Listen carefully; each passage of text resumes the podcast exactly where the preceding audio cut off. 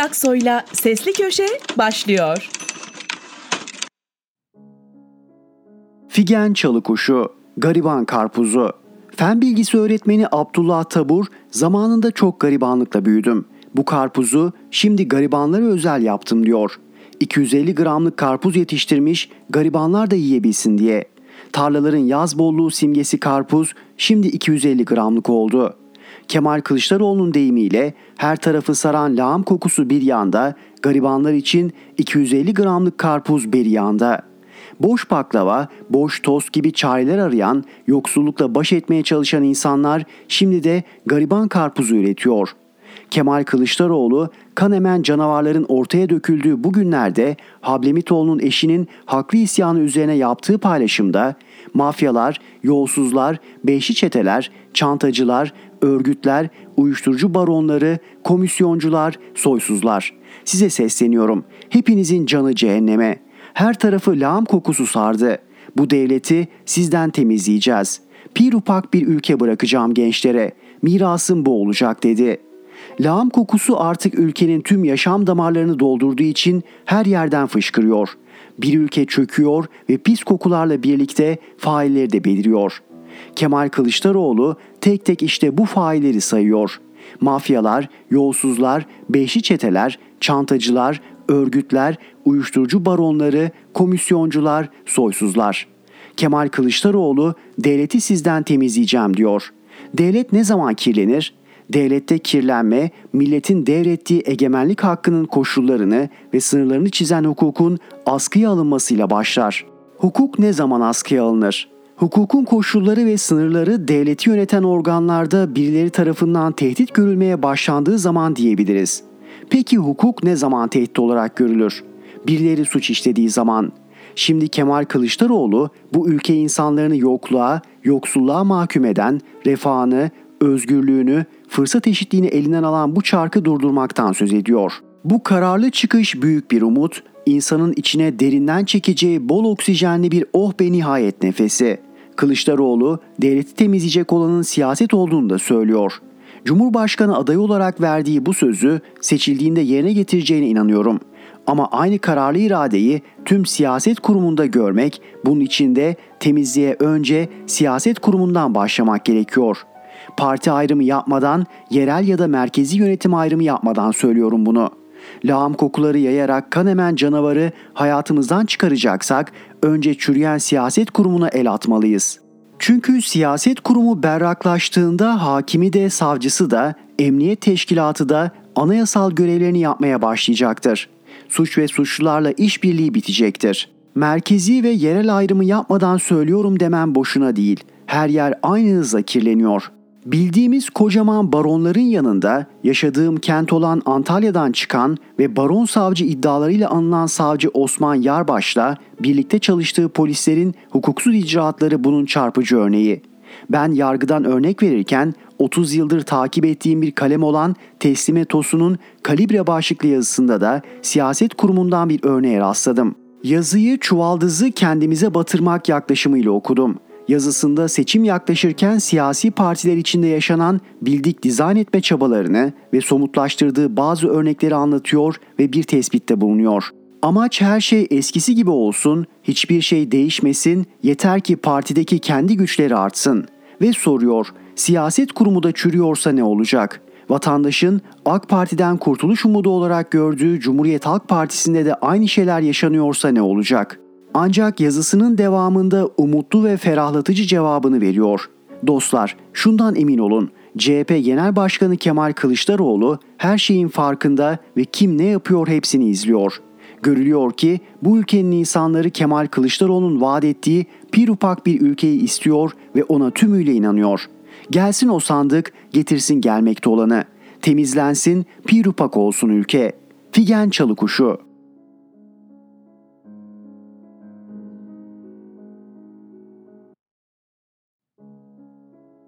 Mehmet Ali Güller, ateşle oynayan kendisini yakar. Başlıktaki sözler Çin Halk Cumhuriyeti Devlet Başkanı Xi Jinping tarafından ABD Başkanı Joe Biden'a söylendi. Xi, 2 saat 17 dakikalık telefon görüşmesinde Biden'a 3 temel mesaj verdi. İlki ve en önemlisi Tayvan konusundaydı. ABD Temsilciler Meclisi Başkanı Nancy Pelosi'nin Tayvan'ı ziyaret edeceğinin gündeme gelmesi üzerine Çin en yüksek tondan ABD'yi uyarmış ve bunun kırmızı çizgilerinin geçilmesi olduğunu belirterek her türlü yanıtı vereceklerini ilan etmişti. Örneğin Çin Savunma Bakanlığı sözcüsü Albay Tan Kıfey, Pelosi Tayvan'ı ziyaret ederse Çin ordusu boş durmayacak uyarısı yapmıştı. Örneğin Çin Dışişleri Bakanlığı sözcüsü sert ve kararlı önlemler alacaklarını belirterek tüm ciddi sonuçlardan ABD sorumlu olacak demişti. İşte 2 saat 17 dakikalık görüşmede de Xi'nin bu sert ve kararlı tavrı doğrudan Biden'a ilettiği anlaşılıyor. Çin hükümeti ve halkının Tayvan konusundaki tavrı tutarlıdır. Ulusal egemenliği ve toprak bütünlüğünü korumak 1.4 milyardan fazla Çin'in ortak iradesidir. Halkın iradesi çiğnenemez. Ateşle oynayan kendisini yakar. İç savaşta Çin Komünist Partisi'ne yenilen Çin Milliyetçi Partisi Kuomintang, Çin ana karasına bağlı Tayvan adasına kaçmış ve orada ayrı bir Çin devleti kurmuştu. Çin Halk Cumhuriyeti ise bunu kabul etmeyerek tek Çin ilkesini ilan etmişti. ABD resmi olarak tek Çin ilkesini kabul ediyor ancak Çin-ABD diplomatik ilişkilerinin temelini oluşturan 3 ortak bildirinin hükümlerini fiilen ihlal ediyor. ABD bu şekilde bir kriz ortamı sağlayarak bölgede askeri varlık bulundurmayı sürdürebilmeye çalışıyor. Ancak Çin eski Çin değil ve 25 yıl önce bir başka ABD Temsilciler Meclisi Başkanı'nın yaptığı ziyarete bu kez kesinlikle izin vermeyeceğini ortaya koydu. Hatta Çin basınına yansıyan yorumlarda Çinli uzmanlar ordunun Tayvan boğazında uçuşa yasak bölge veya kısıtlı seyir sefer bölgesi ilan edebileceğini belirtti. Bu sert ve kararlı tutumu aslında Pentagon'da görüyor. Biden'a bu konuda bir briefing verdiler. Nitekim Biden bir açıklamasında Pelosi'nin Tayvan'ı ziyareti hakkında ordu iyi bir fikir olduğunu düşünmüyor demişti. Xi'nin Biden'a verdiği bir diğer mesajsa tüm dünyayı ilgilendiriyor. Xi, Çin ve ABD'nin iki büyük küresel güç olarak sorumluluğu bulunduğunu, düzensizlikle karşı karşıya olan dünyanın kalkınma ve refah sorunu için iki ülkenin işbirliğine ihtiyacı olduğunu belirtiyor özetle.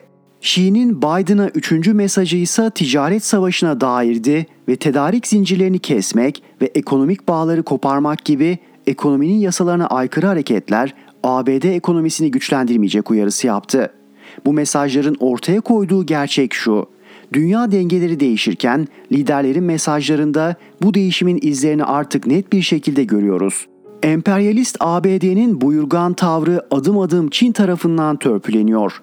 Biden yönetiminin Çin'le ilk teması olan 18 Mart 2021 tarihli Alaska zirvesinde ABD heyeti Çin heyetine ayar vermeye kalkmış ancak Çin heyetinin bela istemediğini ama belaya da hak ettiği yanıtı vereceğini ilan etmesi üzerine normal diplomasiye dönmüştü. Mehmet Ali Güller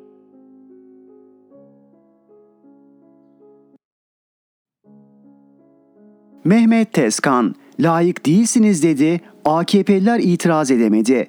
Erdoğan'ın uzun yıllar birlikte çalıştığı, ekonomiyi, dış politikayı, hatta ülke yönetimini teslim ettiği kişiler için o makama layık oldukları için gelmediler demesi çarşıyı karıştıracak zannettim, karıştırmadı. AKP içinde en azından özgül ağırlığı olduğunu iddia edenlerin itiraz edeceğini düşündüm, seslerini çıkarmadılar. En azından eski bakanları, eski meclis başkanları, eski grup başkan vekilleri homurdanır dedim, homurdanmadılar. Erdoğan'ın bu açıklaması için şık olmadı diye eleştiren olur zannettim olmadı. Böylece AKP saflarında siyaset yapan ilçe başkanından il başkanına, bakanından meclis başkanına hatta son başbakana kadar herkes yaptığı göreve layık olduğu için getirilmediğini kabul etti. Yok abartmıyorum. Erdoğan delegelerin oylarıyla AKP genel başkanı olan, başbakan olan kişi için bile o makama layık olduğu için gelmedi diyorsa gerisini düşünün. Demek ki AKP'den milletvekili olanların tümü layık oldukları için vekil olmadılar. Seçmen değil üstün bir irade onları vekil yaptı. Medyada da yeterince yer bulmadı. İktidarı destekleyen kanalları yeterince takip etmedim ama tartışılmadığına eminim. Evet, Cumhurbaşkanı haklı. AKP'de kriter liyakat değil itaattir deseler bir dert. Cumhurbaşkanı biraz haksızlık etti deseler başka dert. Durduk yerde baş ağrısına davetiye. Eskiden optalidon vardı. İki tane içtim mi baş ağrısını keserdi. Artık o da yok, üretilmiyor. En iyisi uzak durmak demiş olacaklar ki Davutoğlu ve Babacan'ın layık olmadıkları halde yıllarca bakanlık yapmaları yankı bulmadı. Medyada gördüğüm kadarıyla topa giren tek isim Hürriyet'ten Ahmet Hakan olmuş. O da Erdoğan haklı veya haksız dememiş. Durumu idare etmeye çalışmış. Erdoğan öyle demek istemedi, böyle demek istedi anlamına gelecek yazı kaleme almış. Liyakatleri varmış ama siyasi liyakatleri yokmuş. Durumu kurtarmaya çalışırken daha büyük ayıp etmiş. Niye mi? Erdoğan'ın sözünü tevil etmeye kalkmış. Cumhurbaşkanı bu ülkeyi 20 yıl yöneten kişi ne dediğini bilmeyecek mi? Sözünün tevile ihtiyacı var mı? O makama layık değillerdi dedi. Nokta. Neyse biz dönelim Ahmet Hakan'ın tevil etme çabasına. Siyasi liyakat sahibi olmak ne demekmiş? Arkandan milyonlar gelecekmiş. Kitleleri peşinden sürükleyecekmişsin. Halkta karşılığın olacakmış. Gittiğinde büyük bir boşluk doğacakmış falan filan. Hakan'ın tanımına göre ülke yönetiminde siyasi liyakate sahip tek kişi var. Tayyip Erdoğan. Gerisi fasafiso. Erdoğan da zaten bunu söylüyor. Makam dağıtan bir irade var diyor. O da benim diyor. Yakın tarihe bakıyorum mesela Dışişleri Bakanlığı'na, Dışişleri Bakanlarına. Anlı şanlı isimlerin tümü Ahmet Hakan'a göre siyasi liyakati olmayan, Erdoğan'ın tanımına göre de o makama layık olmayan kişilerdi. Çünkü onları başbakan atamış, cumhurbaşkanı onaylamıştı. Liyakatsizdi yani. İlk aklıma gelenler Turhan Güneş, İhsan Sabit Çağlayangil, İlter Turan, İsmail Cem. Bu kişiler Erdoğan'a göre liyakatsiz. Hürriyet'in yayın yönetmenine göre siyasi liyakati olmayan kişiler. Bu arada bir sorun var. Davutoğlu AKP Genel Başkanı olarak girdiği 1 Kasım 2015 seçimlerinden %49,5 oranında oy alarak çıktı. AKP'nin o güne kadar aldığı en yüksek oy. Bu da mı siyasi liyakat getirmiyor? Erdoğan'ın layık olma anlayışına uymayanlar ayağa kalksın desem yerinde oturan kalır mı? Mehmet Tezkan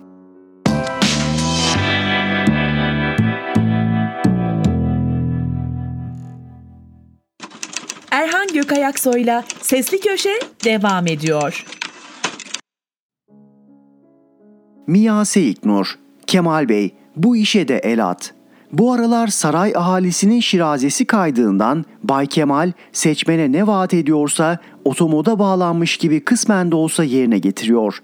Emeklilere bayram ikramiyesi, taşerona kadro verilmesi, elektrik faturalarında TRT payının kaldırılması, asgari ücrete zam, KYK kredilerinin faizlerinin silinmesi, EYT ve 3600 göstergeyle ilgili vaadi üzerinde de iktidar çalışıyor. Yani bir anlamda Kılıçdaroğlu tak söylüyor, iktidar şak yapıyor. Hazır eli değmişken şu 1-2 hafta içinde patlayan lağım borularından yayılan pis kokuların giderilmesi konusunda da vaatlerde bulunsa. Ama öyle genel ifadelerle değil isimler üzerinden giderek. Bu işler nasıl düzelecek yargı eliyle? Yargının hali ortada. Uyuşturucu ticaretinde kuryelik yapan, para karşılığı baronlar hakkında tahliye kararı veren, Sezgin Baran Korkmaz'dan maaş alan, FETÖ borsasının en önemli ayağını oluşturan yargıyla mı yapılacak? Bu isimler sır değil aslında. Herkes bu dönemin bitmesini bekliyor. Ondan sonra lağım boruları patlayacak. İfşaatın bini bir para olacak.'' Kılıçdaroğlu haraca bağlananlara bir çağrı yapsın ve korkmaları için bir neden olmadığı konusunda güvence versin. İktidara geldiklerinde HSK kanunu değiştirerek bu kirli düzenin son bulacağını açıklasın. Hatta şaibeli isimleri ortaya atsın, bakarsın saray ondan önce harekete geçip iplerini çekiverir. Tamam, saraydan habersiz kuş uçmaz biliyoruz ama şu anda kendisini kurtarmak için birçoğunu harcamaya hazır. Benim kahramanım bir haftadır Levent Göktaş'ın kaçışı ve onun adına açılmış bir hesaptan yapılan paylaşımı tartışıyoruz. Hesap ona mı ait, Sedat Peker mi onun adını açtırıp birilerine mesaj verdi, avukatının dediği gibi FETÖ mü açtırdı diye fal bakıyoruz. Başka bir tartışma konusu da Levent Göktaş'ın kahraman mı yoksa katil mi olduğu. Mahkeme kararı olmadan kimse kimseyi peşinen ne suçlayabilir ne de aklayabilir. Ancak hakkında destanlar yazılıp kahraman ilan edilen bir kişinin garip ilişkileri hem kafa karıştıran hem de mide bulandıran cinsten. FETÖ'nün kumpas davası Ergenekon'da gözaltına alındığında Zekeriya Öz'ün ikinci Osman'ı mı olmak için itirafçı ya da kendini kurtarmak için Tuncay Güney gibi palavradan ifşaatlar yapmaya yeltenmiş sonradan vazgeçmiş biri. Tahliye olduktan sonra Cihan Ekşioğlu ile ortaklık yapan da o. Sezgin Baran Korkmaz'ın ortağının ortağı yani. Ekşioğlu, Sezgin Baran Korkmaz'ın ele geçirdiği Paramount Otel'e tankla girip asıl mal sahiplerine gözdağı veren ve MİT müsteşarının adını kullanarak kendine piyasa yapmaya kalkışan vatandaş. Aynı anda Korkmaz'la sorumlu bir şirket davasında İnan Kıraç'ın avukatı. Sadece bu kadar mı? Hablimitoğlu'nun katledilmesine adı karışan ve Ukrayna'dan derdest edilen Gökhan Nuri Bozkır'ın savuna çetesi davasında avukatı. Sonradan ortağı olduğu söyleniyor. FETÖ'nün hedefindeki Necip Hablemitoğlu'nun katlinde FETÖ kumpas davasında hapis yatmış Levent Göktaş'ın da sanık olarak adının karışması ve gidip teslim olmak varken kaçması da ayrı bir tartışma konusu. Kahraman biri hele de kendisinin lanse edildiği gibi Atatürkçü ve yurtsever birinin yine aynı çizgide olan Hablemitoğlu'nun kimler tarafından ortadan kaldırıldığını, kendisine bir kumpas kuruluyorsa bunu boşa çıkarmak için de olsa gelip teslim olması gerekirdi. Şahsi fikrim bu cinayete karışıp karışmadığı yargılama sonrası delilleriyle ortaya konmadan bir yorum yapamam.'' Ancak devletin üniforması üzerindeyken bir siyasi grubun sembolü bıyıklarla dolaşan hiç kimse bana güven verici gelmez. Terörle mücadelede Demirel'in deyimiyle, rutinin bizim deyimimizde hukukun dışına taşanların görev başındayken bu tür siyasi simgelerle dolaşanlardan çıktığına çokça tanık olduk zira. Benim kahramanım terörle mücadele ederken hiçbir siyasi simgeye sığmayan şehitlerdir. Mia Seiknur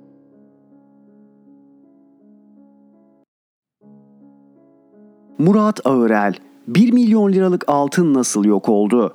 Memlekette ne olup ne bittiğini araştırırken önceliği hep belediyelere veriyorum. Çünkü Türkiye'de bir kara delik varsa bu kesinlikle belediyelerde yaşanan usulsüzlük ve yolsuzluklar nedeniyle ortaya çıkmıştır. Kara delik dediğim bugünkü dar boğaz ve krizde olmamıza sebep olan yok olmuş, uçup gitmiş paralar. Çünkü o paralar bizim vergilerimize toplanıyor. 1 lira olsa ne fark eder, 1 milyon lira olsa ne fark eder? Sorun büyük. Türkiye'de bu ekonomik krizde ufak bir grup çok zenginleşti. Kitlelerin ise alım gücü zayıfladıkça zayıfladı. Patates, soğan, domatesi alırken hesap yapar hale geldik. Hani Cumhurbaşkanı Recep Tayyip Erdoğan söylüyor ya, bayramda yollar doluydu, tırlar gidip geliyordu. Herkes yeni araba alıyor, yetişmiyor diye. O iş öyle değil. Türkiye'de nüfusun %3'ü 5'i sıfır araba alabiliyorken alanlarda bu işin ticaretini yapanlar. Alıp yatırım amaçlı araçların üstüne kar koyup bilindik sitelerde ilana çıkartıp satıyorlar. Sorsan araba firmalarının elinde araba yok ama hepsi bu piyasa simsarlarının elinde. Bunun için başıma gelen bir olayı da kaleme almıştım. Motor almak isterken başıma neler geldi başlıklı yazımı okuyabilirsiniz.'' Gelelim genel tabloyu anlattıktan sonra bu fakirleşmeye örnek olacak olaya. 1 milyon liralık altının kaybolduğu olaylar silsilesi Adana'nın Karahisarlı Belediyesi'nde gerçekleşiyor. MHP'li oyların büyük oranda toplandığı ilçede Kızıldağ Karakucak güreşleri gerçekleştiriliyor. Bu güreşleri 3 kez üst üste kazanan İbrahim Bölükbaşı'ya taahhüt edilen 910 gram ve 24 ayar altın hiçbir zaman teslim edilmiyor.'' Hatta 2018 yılında dönemin MHP'li Adana Büyükşehir Belediyesi yönetimince alınan 910 gram altın tutanaklara göre Karahisarlı Belediyesi'nde görünüyor. Güreş Federasyonu'na da intikal eden ve federasyonun sporcu lehine görüş bildirdiği konu mahkemelik. 2018 yılında Adana Büyükşehir Belediyesi'nce alınan ve Karahisarlı Belediyesi'ne tutanakla teslim edilen altının sporcuya verilmemesine gerekçe olarak 2020 yılında pandemi nedeniyle güreşlerin yapılmaması gösteriliyor. 2018 ve 2019'da Karahisarlı Kızıldağ Karakucak güreşlerinde şampiyon olan İbrahim Bölükbaşı 2020'de pandemi sebebiyle verilen aranın ardından 2021'de yeniden şampiyon oldu. Salgın nedeniyle verilen ara gerekçe gösterilerek Karahisarlı Belediyesi tarafından 910 gram altın sporcuya yine teslim edilmedi. Sıkıntı şu, altın ortada yok. Daha doğrusu altına ne olduğu bilinmiyor. Sporcuya altının verilmemesinin yanında bir diğer önemli problem de 2018 yılında Adana Büyükşehir Belediyesi'nce alınan altının tutanaklara göre Karahisar Belediyesi'nde olması. Dönemin Adana Büyükşehir Belediyesi yönetimince alınan ancak sporcuya teslim edilmeyen 910 gram altının neden tutanakla Karahisar Belediyesi'ne teslim edildiği belirsizliğini koruyor. Hangi altın bizimdi, altının parası kime verildi, sonucunda ne oldu derken ihaleyi yapıp 1 milyon liralık altının akıbeti meçhul. Söz konusu ihale numarası 2018 Taksim 338 424. 31 Temmuz 2018'de sözleşme imzalanmış. 225 milyon liralık yaklaşık bir maliyet belirlenmiş. Dönemin Adana Büyükşehir Belediyesi yönetimince ihaleyle satın alınarak MHP'li Karahisarlı Belediyesi'ne teslim edilen altın kemeri tüm çabalarına rağmen teslim edilmeyen İbrahim Bölükbaşı haliyle konuyu yargıya taşıdı. Görülen 3 duruşmada karar çıkmazken 1 Eylül'de yeniden görülecek duruşmada Ankara'dan atanan bilirkişi raporu mahkemeye sunulacak. Kemer mağduru olan pehlivan Bölükbaşı altın kemerin BD'deki akıbetinin ne olduğunun bilinmediğinin altını çizerken gazete duvardan Armağan Kabaklı'ya bir açıklama yaptı. Açıklamada Bölükbaşı, belediye başkanı Saadettin Aslan'ın taleplerine somut bir cevap vermediğini vurgulayarak şu anki süreci kemer ve altınlar ortada olmadığı için beni yıktırmak için İran'dan sporcu getirdiler. Adana Büyükşehir Belediyesi kemeri teslim etmiş. Karahisarlı Belediyesi'nin kemeri ne yaptığı belli değil. Biz avukatımla davamızı açtık. Üç mahkeme görüldü ama sonuç çıkmadı. Adana'da bilirkişi olmadığı için Ankara'da bilirkişiye gitti. 1 Eylül'de yeniden davamız var. Dava sonucunda hak ettiğim kemeri almayı bekliyorum diye anlattı. İşin diğer tarafındaki Karahisarlı Belediye Başkanı Saadettin Aslan'ı da aradım. Şu anda konu yargıda. Mahkeme sonuçlanınca çıkan sonuca göre gerekeni yapacağız ifadelerini kullandı. Özellikle altınlarla ilgili de altınlar belediyemizin güvencesi altında dedi fakat nasıl bir güvence altında onun detayını bilmiyorum. Benim bahsetmek istediğim kara deliği yaratan konulardan biri de böyle ortaya çıktı. Aslında mesele 1 milyon liralık altının kimin eline geçtiğinin bilinmemesi de değil. Konu bu durumu diğer tüm belediyelerde olduğu gibi kanıksamamız. Halkın 1 lirasını bile kılı kırk yararak harcaması gereken adamlar büyük bir boş vermişlikle sanki 1 milyon lira 1 liraymış gibi işlere imza atıyorlar. Aslında bu kanıksama kültürel bir yozlaşmanın sonucu. Karnın doyuyorsa şikayet etmeye hakkın yoktur diyenleri kastediyorum. Tiyatroya gitmeyi, konserde eğlenmeyi, eş dostla biraz yol alıp bir yerlerde gezip tozmayı değil istemek hayal bile etmiyoruz. Daha da kötüsü insanımız yurt dışına çıkmayı, iyi bir eğitim almayı, öğrenmeyi, sorgulamayı, kendi tarihini merak etmeyi düşünemez, hayal bile edemez oldu. Bu da bir başka yazının konusu olsun. Tablo kötü. Vaziyetimiz ondan da kötü. Murat Ağırel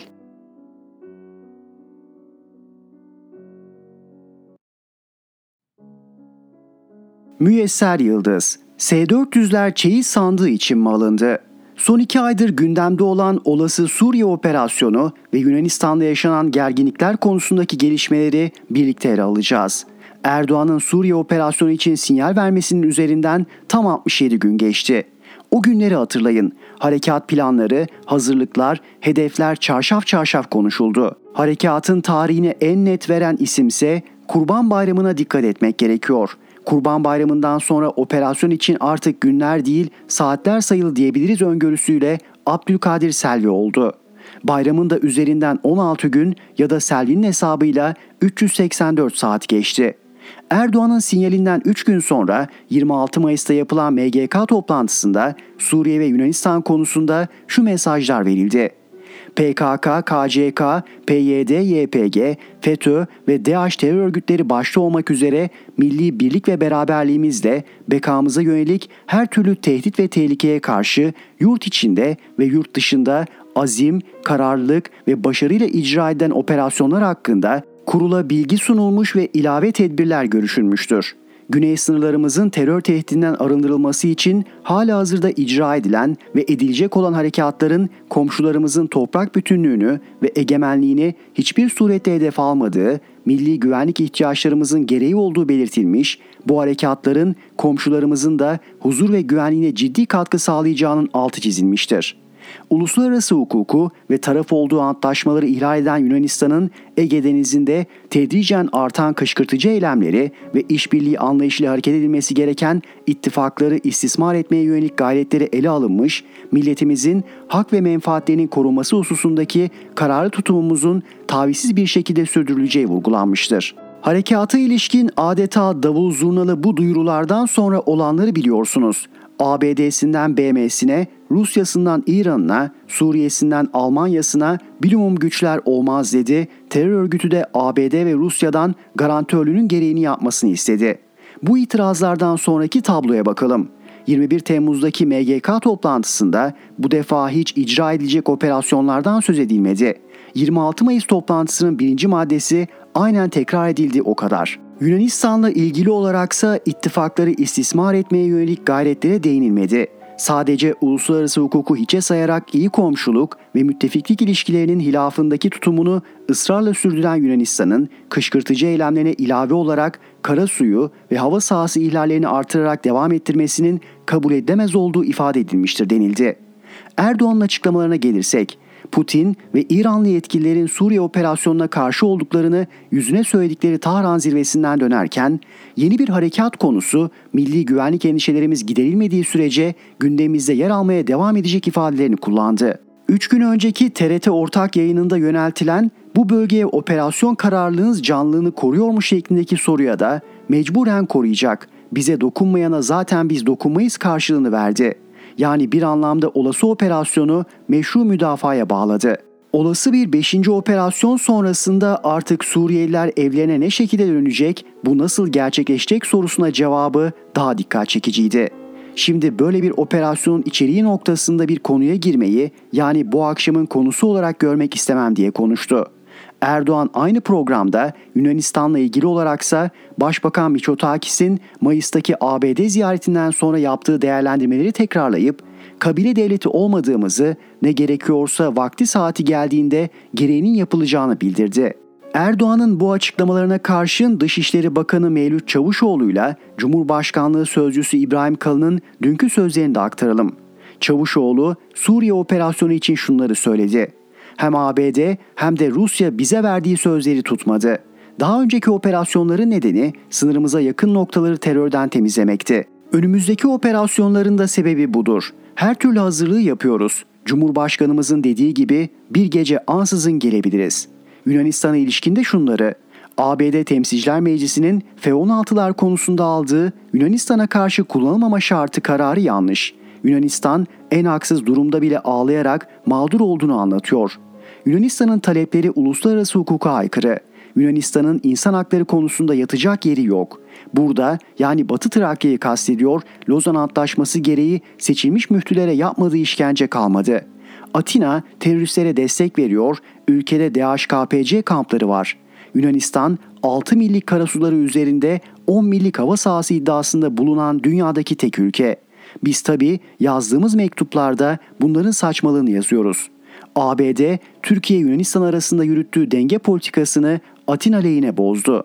Yunanistan'a ait savaş uçakları Türk ana karasını dahi zaman zaman ihlal ediyor. Karşılık verince de ağlıyorlar. Cumhurbaşkanlığı sözcüsü kalınsa Erdoğan'ın yeni bir harekat her zaman olabilir dediğini kaydedip şöyle konuştu. Bunun için de biz kimseden izin alacak değiliz. Kimseye bir takvim açıklamak zorunda değiliz ama kendi güvenlik risklerimizle ilgili değerlendirmemiz bağlamında böyle bir operasyon her an yapılabilir.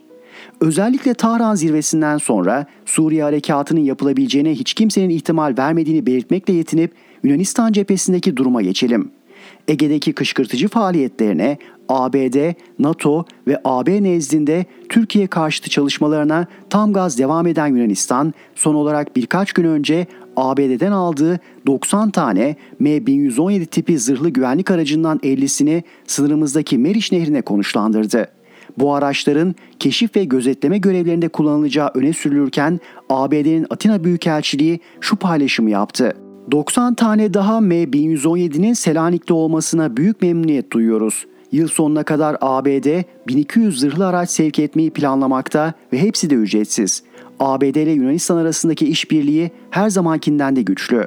Başka, Erdoğan'ın yıllarca Cemal Kaşıkçı'nın katil dedikten sonra kucaklaşıp kardeş ilan ettiği Suudi Arabistan Veliaht Prensi Muhammed Bin Selman, Kaşıkçı cinayetinden bu yana AB ülkeleri içerisinde ilk ziyaretini dün Yunanistan'a gerçekleştirdi.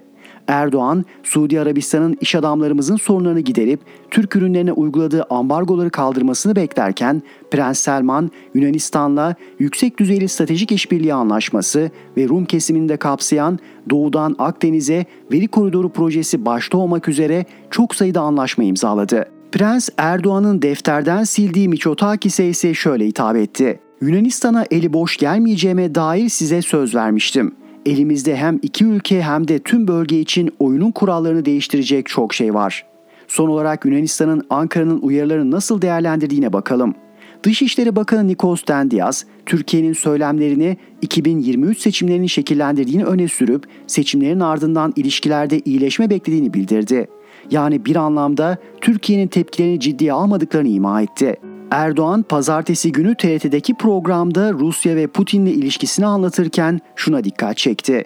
Savaşın yarattığı menfi koşullar ve aramızda bazı konularda anlaşmazlıklar elbette var. Ancak biz malum S-400 konusunda vesaire dünyanın bakışını paylaşmadık. Tam aksine biz inandığımız neyse bunu yaptık.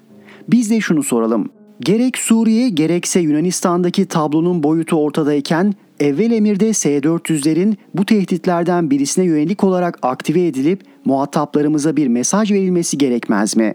Bunlar çeyiz sandığında saklanmak üzere mi alındı? Müyesser Yıldız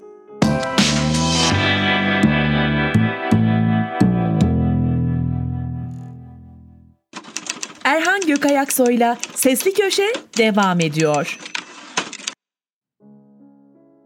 Orhan Uğuroğlu AKP ve Erdoğan HDP kapansın istemiyor. Recep Tayyip Erdoğan'ın en büyük zafiyetlerinden birisi de kuşku yok ki yandaş medyasıdır. Televizyon yorumcuları bir alem, köşe yazarları başka bir alem. Hele hele yalan dolan haberleri medya etiği açısından tam bir yüz karasıdır. AKP ve MHP yandaşı televizyon yorumcuları her kimden mesaj aldılar ki şöyle söylüyorlar. Cumhur İttifakı iki partidir. Hoppala. Soruyor diğer katılımcı. Büyük Birlik Partisi'ni neden dışlıyorsunuz? Şöyle devam ediyorlar. BBP sadece AKP ile ittifaktır. Anladım tabii konuyu. Altılı birlikteliğe hücum edince koro halinde bunlar. Ben de hatırlarsanız şunları yazmıştım. Cumhur İttifakı'nı oluşturan AKP, MHP, BBP ve Vatan Partisi neden bir masaya oturmuyorlar?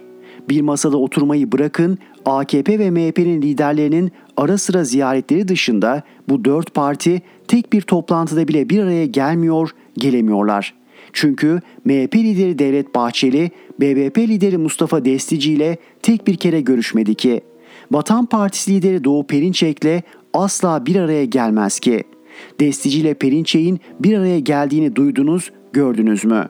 Erdoğan'la Perinçek hangi sıklıkla görüşüyorlar? Bu dörtlü Cumhur İttifakı'na işte bu yüzden Cümbür Cemaat İttifakı diyorum. İktidar menfaati ortaklığıdır Cumhur İttifakı. MHP açısından konu daha da vahimdir. İktidar olmak istemeyen, Cumhurbaşkanı adayı çıkartmayan ve siyasi hedef olarak Erdoğan'ı anayasayı çiğneyerek üçüncü kez aday yapma çabasında olan bir partidir MHP. Madem ittifaktasınız o halde iktidara ortak olsanıza. İşlerine gelmeyince biz iktidar değiliz diyorlar. İşlerine gelince iktidar gibi davranıp muhalefet partilerine ve liderlerine en ağır hakaretlerle saldırıyorlar. İktidar olmayan ama iktidar partisine kalkan olan bir parti haline getirildi MHP. Türk siyasi hayatında eşi benzeri yoktur. Gelelim başka bir konuya. Erdoğan büyük bir vefasızlık göstererek dava ve yol arkadaşlığı yaptığı Ahmet Davutoğlu ile Ali Babacan için layık değillerdi. Onları o göreve getiren iradeye ihanet ettiler dedi. Yorumcu televizyonda kendi fikrim diye vurgulayarak Erdoğan'ın bu sözünü şöyle değerlendiriyor. O iradeden kasıt Abdullah Gül'dür. Erdoğan onları AKP'de görevlendiren Gül'ü kastediyor. Vay canına sayın seyirciler. Yorumun kralı, yandaşlığın zirvesi işte tam da budur. Bitmedi. Gerçekten bitmedi.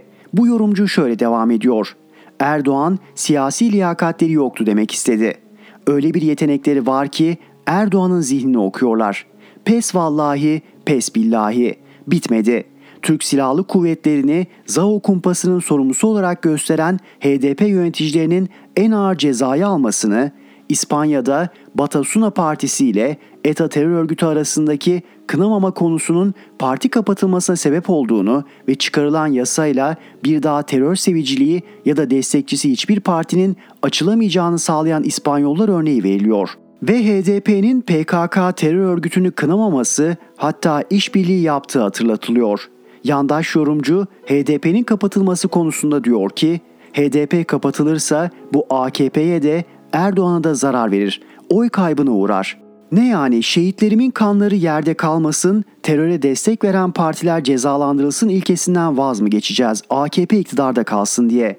Ateş olmayan yerden duman çıkmaz derler. İyi polis kötü polis örneği mi yaşanıyor? MHP ve Devlet Bahçeli en sert şekilde diyor ki HDP kapatılsın. Peki AKP ve Recep Tayyip Erdoğan ne diyor? Kapatılsın mı, kapatılmasın mı? AKP'ye yakın yorumcunun sözlerinden bir algı yaratılmak istendiğini düşünüyorum. Anlaşılan o ki 2023 seçiminden önce AKP ve Erdoğan HDP kapansın istemiyor. Değerli okurlarım, hangi birini yazayım? Hadi son bir skandal diyaloğu daha yazarak bu konuyu kapatayım. Hürriyet yazarı Hande Fırat, CNN Türk'te sunduğu gece görüşü programında kendisine ve programa yöneltilen yalaka eleştirilerine sert çıkarak canlı yayında dedi ki biz yalaka değiliz. TMSF'nin atadığı kayyumla yönetilen ve AKP'nin tetikçiliğini yapan Akşam Gazetesi yazarı Emin Pazarcı hemen müdahale ediyor. Biz değerlendirmesine katılmıyorum. Kendi adına konuşabilirsin.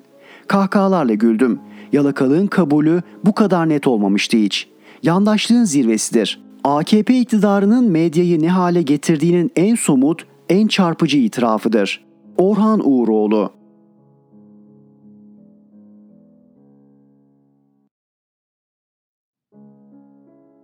Rifat Serdaroğlu Türkiye yapboz tahtası mı? İdarecilik, yöneticilik, silgi kullanmadan kara kalem resim yapabilme sanatıdır. Eğer biliyorsanız, öğrenmeye açıksanız ve ekibiniz deneyimliyse başarılı olursunuz. Fakat kendi kişisel çıkarlarınızı devlet ve millet çıkarlarının önüne koyarsanız sürekli hata yapar, hatada ısrar ederseniz sonunda ihanet çukuruna düşersiniz.'' 20 yıldır ülkemizin ve Türk milletinin kaderine hükmeden Erdoğan'ın devlet ve millet konularında kaç defa yanıldığını, bunların çoğunun yüce divanlık suçlar olduğunu, her yanılgısından sonra bizzat kendisinin aldatıldık, yanıltıldık dediğini, kendisinin çok saf olduğunu söylemesini hatırlamayan var mı? 20 koskoca yıl, 4 üniversite bitirmeye, üstüne 2 de master yapmaya yetecek kadar zaman. Bu kadar uzun zaman bir kişiyi olgunlaştıramamış, o kişi hala hata yapmaya devam ediyorsa onu değiştirmekten başka yapacak bir şey yok demektir. Vermemişse mabut ne yapsın Mahmut? Bilgi ekonomisinin lokomotifi yüksek becerilere sahip, bilgiye özgürce ulaşabilen iyi eğitimli insandır. Peki bizde nasıl? Bir kamyon domates satıyor, parasıyla basit bir bilgisayar bile alamıyoruz. 19 milyar dolara el değiştiren ve sadece 53 çalışanı bulunan WhatsApp'ın değerinin Türkiye'nin Cumhuriyet tarihi boyunca ortaya çıkardığı on binlerce çalışanı olan ve ilk konumuzda yer alan en büyük 4 şirketin Türk Telekom'un, Tüpraş'ın, Türk Hava Yolları'nın, Petrol Ofisi'nin toplam piyasa değerinden daha fazla olması sizce garip değil mi? Bizden neden bir WhatsApp çıkmaz? Neden mi? Çünkü yaratıcılığa dayalı bir eğitim sistemimiz ve buna paralel uygun bir ekosistem olmadığından çıkmaz. Hele ortaçağ mezhep meselelerinde takılı kalan kafalarla siyaseti ülkeye hizmet olarak değil de yol bulmak diye yapan hırsızlarla bu başarı asla yakalanamaz. Adı üstünde bilgi ekonomisi. Bu ekonomiyi yaratan fikirler bilgiye özgürce ulaşılan, bireylerin özgürce düşünebildiği, tasarladığı ve birbirleriyle dayanışma içinde teşvik gördüğü, hukukun üstün olduğu bir ekosistem içinde gelişir. Bilgiye ulaşımın önemli göstergelerinden olan basın özgürlüğü alanında 180 ülke arasında 154. sıradayız. Değerli okurlar, Anadolu'da yaygın bir deyiş şöyle der. Ölüsü olan birkaç gün ağlar, delisi olansa her gün ağlar. Belki bir gün bizler de adam seçmesini öğrenebiliriz. Öğreniriz değil mi? Not. Erdoğan bunlar o yerlere layık oldukları için gelmediler. Bunlar bir hiçtir. Davut Bebecan biz olmasak Erdoğan bir hiçti. İki tarafta doğruyu söylüyor. Ne de olsa hepsi okumuş uyanık çocuklar. Doğru parti ne diyor? Bir hiç artı iki hiç eşittir sıfır hiç. Hiçtirin gidin artık. Bıktırdınız be. Kösele kaplı suratlar. Parayı kesinlikle alma. Yok yok hayır. Hayır alma. Kendisi bize ne söz verdiyse onu getirecekse getirsin. Başkaları veriyor da o niye getiremiyor? Laf mı? Bunlar ne zannediyorlar bu işi? Ama şimdi düşüyorlar. Nasıl olsa kucağımıza düşecekler merak etme. Doğrulukları Adli Tıp Kurumu tarafından onaylanmış ve kamuoyuna mal olmuş konuşmalardan biri. Davutoğlu Babacan bu işin arkasını önünü yani gerçeği net olarak biliyor. Keşke konuşabilseler. Konuşamazlar ki. Dün FETÖ'cüler tarafından yayınlanan kasetlerin tamamına yakınını üşenmeden bir daha dinledim.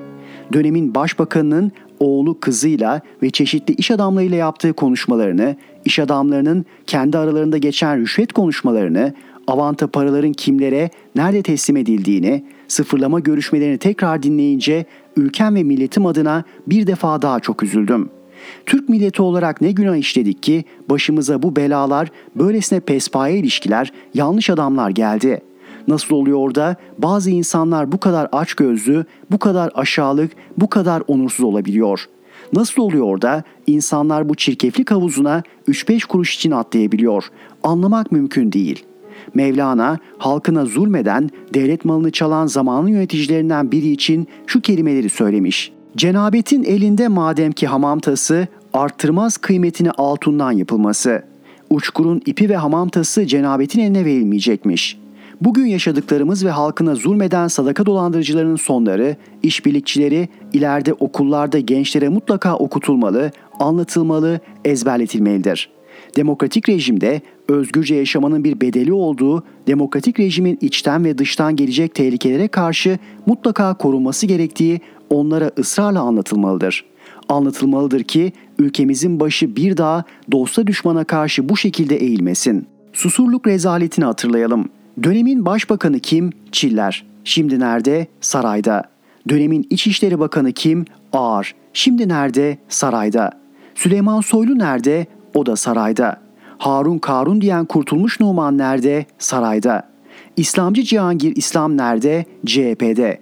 Bekaroğlu nerede? CHP'de. CHP'nin Tunceli kökenli olmayan ve ön seçimle gelen milletvekilleri nerede? Atıldılar. Erdoğan'a hazine soyguncusu, Kandil uşağı diyen Bahçeli sarayda.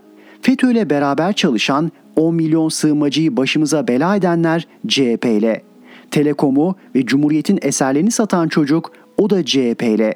Sivas'ta 35 can yanarken pencereden seyreden Dersimli Kemal'le. Türkiye'ye Said Nursi gibi bir önder gerek diyen sepet nerede? CHP'de.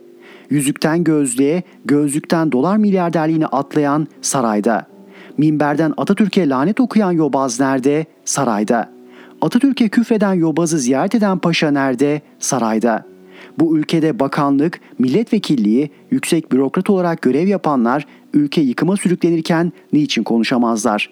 Niçin bizi örnek alamazlar? Tarihte bu belalar milletin başına teker teker gelirdi. Şimdi hepsi toplanıp sırtlan sürüsü gibi üzerimize geldiler. Neler mi yaptılar? Birkaçını sıralayalım.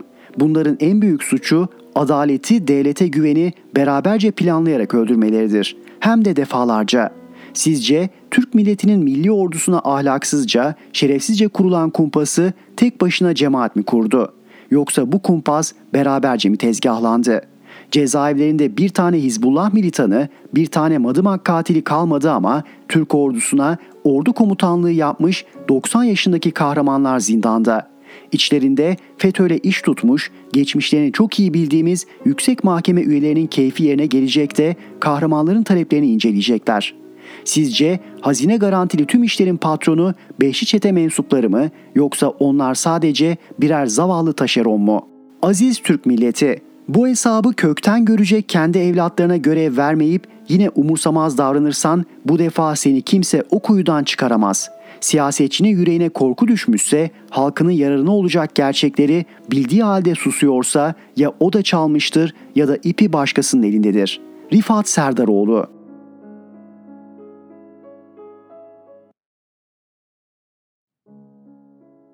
Zeynep Gürcanlı bir gece ansızın Soçi ziyareti.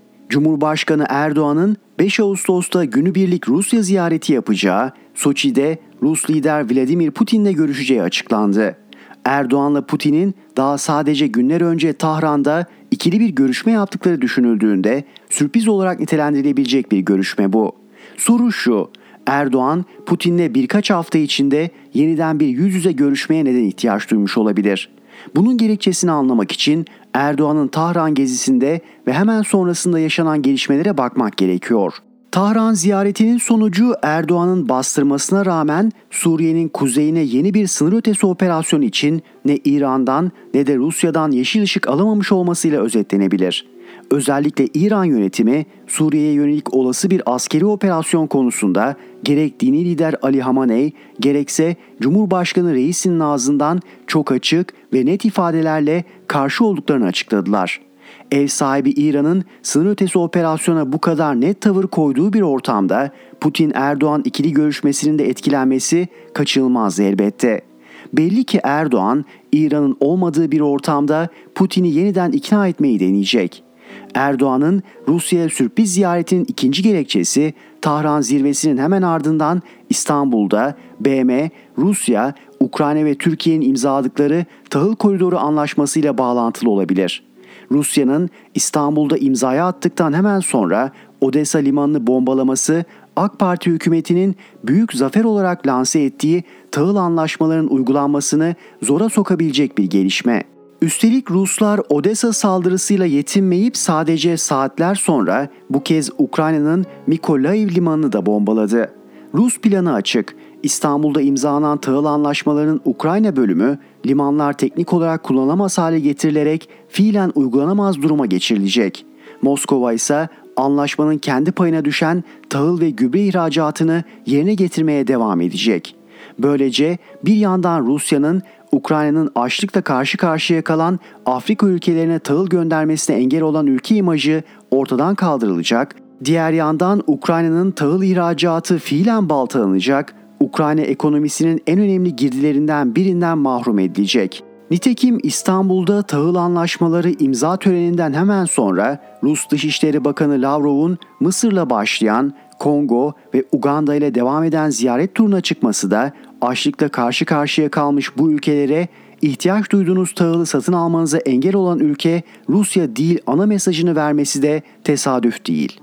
Ukrayna limanlarının Rus saldırıları altında kullanılamaz hale gelmesi ise İstanbul Tahıl Anlaşmalarının sponsoru konumundaki Türkiye'yi sıkıntıya düşürmeye aday. Erdoğan belli ki Soçi'de Putin'le yapacağı görüşmede Ukrayna limanlarına Rus saldırılarının durdurulmasını sağlamaya İstanbul Tahıl Anlaşmalarının daha doğru dürüst uygulanamadan kadük olmasını engellemeye çalışacak. Erdoğan'ın sürpriz Soçi ziyaretinin bir başka anlamı ise ABD'ye verilecek diplomatik mesaj. ABD ordusunun Orta Doğu ile ilgilenen komutanlığı CENTCOM'un yayınladığı bir taziye Ankara'da kaşların kalkmasına sebep oldu. CENTCOM, PKK terör örgütünün Suriye uzantısı olan ve bizzat Türkiye tarafından etkisiz hale getirilen PYD-YPG mensubu 3 terörist için taziye yayınladı. Ankara resmen CENTCOM'un bu tutumunun kabul edilemez olduğunu açıklarken Erdoğan da Washington'a diplomatik bir mesaj vermek için Putin'le işbirliği kartını açıp Soçi yoluna düşmüş görünüyor. Tahran zirvesinden bu yana Suriye konusunda Ankara'dan gelen mesajlardaki ton farkı da dikkat çekici. Dışişleri Bakanı Çavuşoğlu katıldığı bir canlı yayında Suriye'deki PYD-YPG unsurlarının kontrolündeki bölgelere olası yeni bir sınır ötesi operasyondan bahsederken hem ABD'nin hem de Rusya'nın terörle mücadele konusunda samimi olmadıklarını söyledi. Çavuşoğlu PYD-YPG'yi kastederek Rusya'nın umudu bunları rejime monte edebilmek ifadesini kullandı ve ardından ağzından şu cümleler çıktı. Rejimin yapacağı operasyona da destek veririz ama rejimin ılımlı muhalefeti de terörist olarak görmemesi gerekir. Çavuşoğlu'nun rejim diye bahsettiği Suriye'deki Esad yönetimi. Suriye'deki iç savaşın başından beri Esad yönetimini yok sayıp ülkedeki muhaliflerle iş tutmayı tercih eden AK Parti hükümeti açısından kullanılan bu cümle büyük bir politika değişikliğinin ilk işareti gibi. Belli ki AK Parti Tahran'da hem İranlılar hem de Putin'den gelen telkinler üzerine tavrını yumuşatıp Esad'la dolaylı işbirliğine girmeyi bile düşünmeye başlamış. Rusya'nın PYD-YPG'yi Esad rejimine bağlama çabası düşünüldüğünde Erdoğan'ın Soçi ziyaretinde en büyük pazarlığın bu konuda olabileceğini öngörmek yanlış olmaz. Kim bilir Soçi'deki pazarlıklar belki de AK Parti'nin Esad'la masaya oturmasının ilk adımını oluşturur. Zeynep Gürcanlı